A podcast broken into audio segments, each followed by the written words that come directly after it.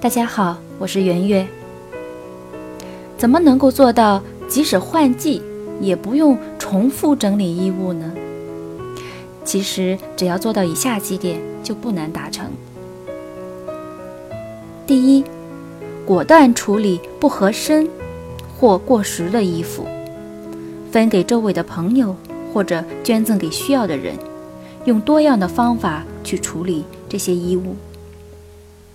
熟悉自家的收纳空间后再布置。充分掌握抽屉柜和衣柜的大小及个数之后，先考虑你的运动轨迹，然后再决定你的衣服放在哪个位置上。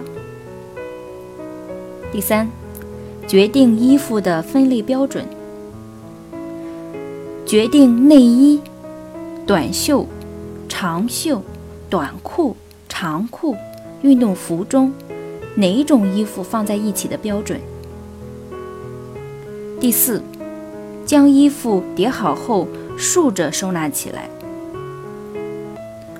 将衣物竖着收纳，所以衣服一望而至的同时，找起来也十分的方便，就不会再出现每天早上急急忙忙上班却找不到搭配的衣服。第五，活用多种收纳工具，维持整理后的状态。说到购买收纳工具，一定要是在整理完以后再去购买，根据现有的衣物数量及现状。所以我不是很赞成先去买收纳物品，再去做整理。使用很多的一些收纳篮子、抽屉、隔板等等很多的一些收纳工具的话，你的抽屉的衣物就不会那么的杂乱无章、混在一起。这样呢，也方便你的呃拿取和存放。这样呢，看起来也会相当的整齐和利索。第六，叠衣服的原理，不管是什么样的衣服。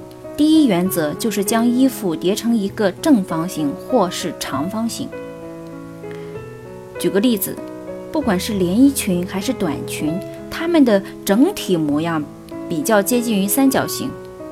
叠好收纳在抽屉柜里的时候呢，一定要想办法把它叠成四方形或者是长方形。此外，根据你的收纳柜的大小和收纳柜呃那个隔板的大小来调整你衣服的折叠方法，这非常重要。即使是同一件衣服，在呃不同的抽屉的呃存放时，也是要重新呃折叠它的折叠方法。嗯，也许是折四次，也许是折三次，这是要根据你抽屉的深浅、大小和长短来决定的。也就是说呢，我们需要学会灵活的变换叠衣服的方法，还有一些收纳整理术的一些使用，嗯，这样呢会让我们的呃使用起来会更加的方便。好，谢谢大家。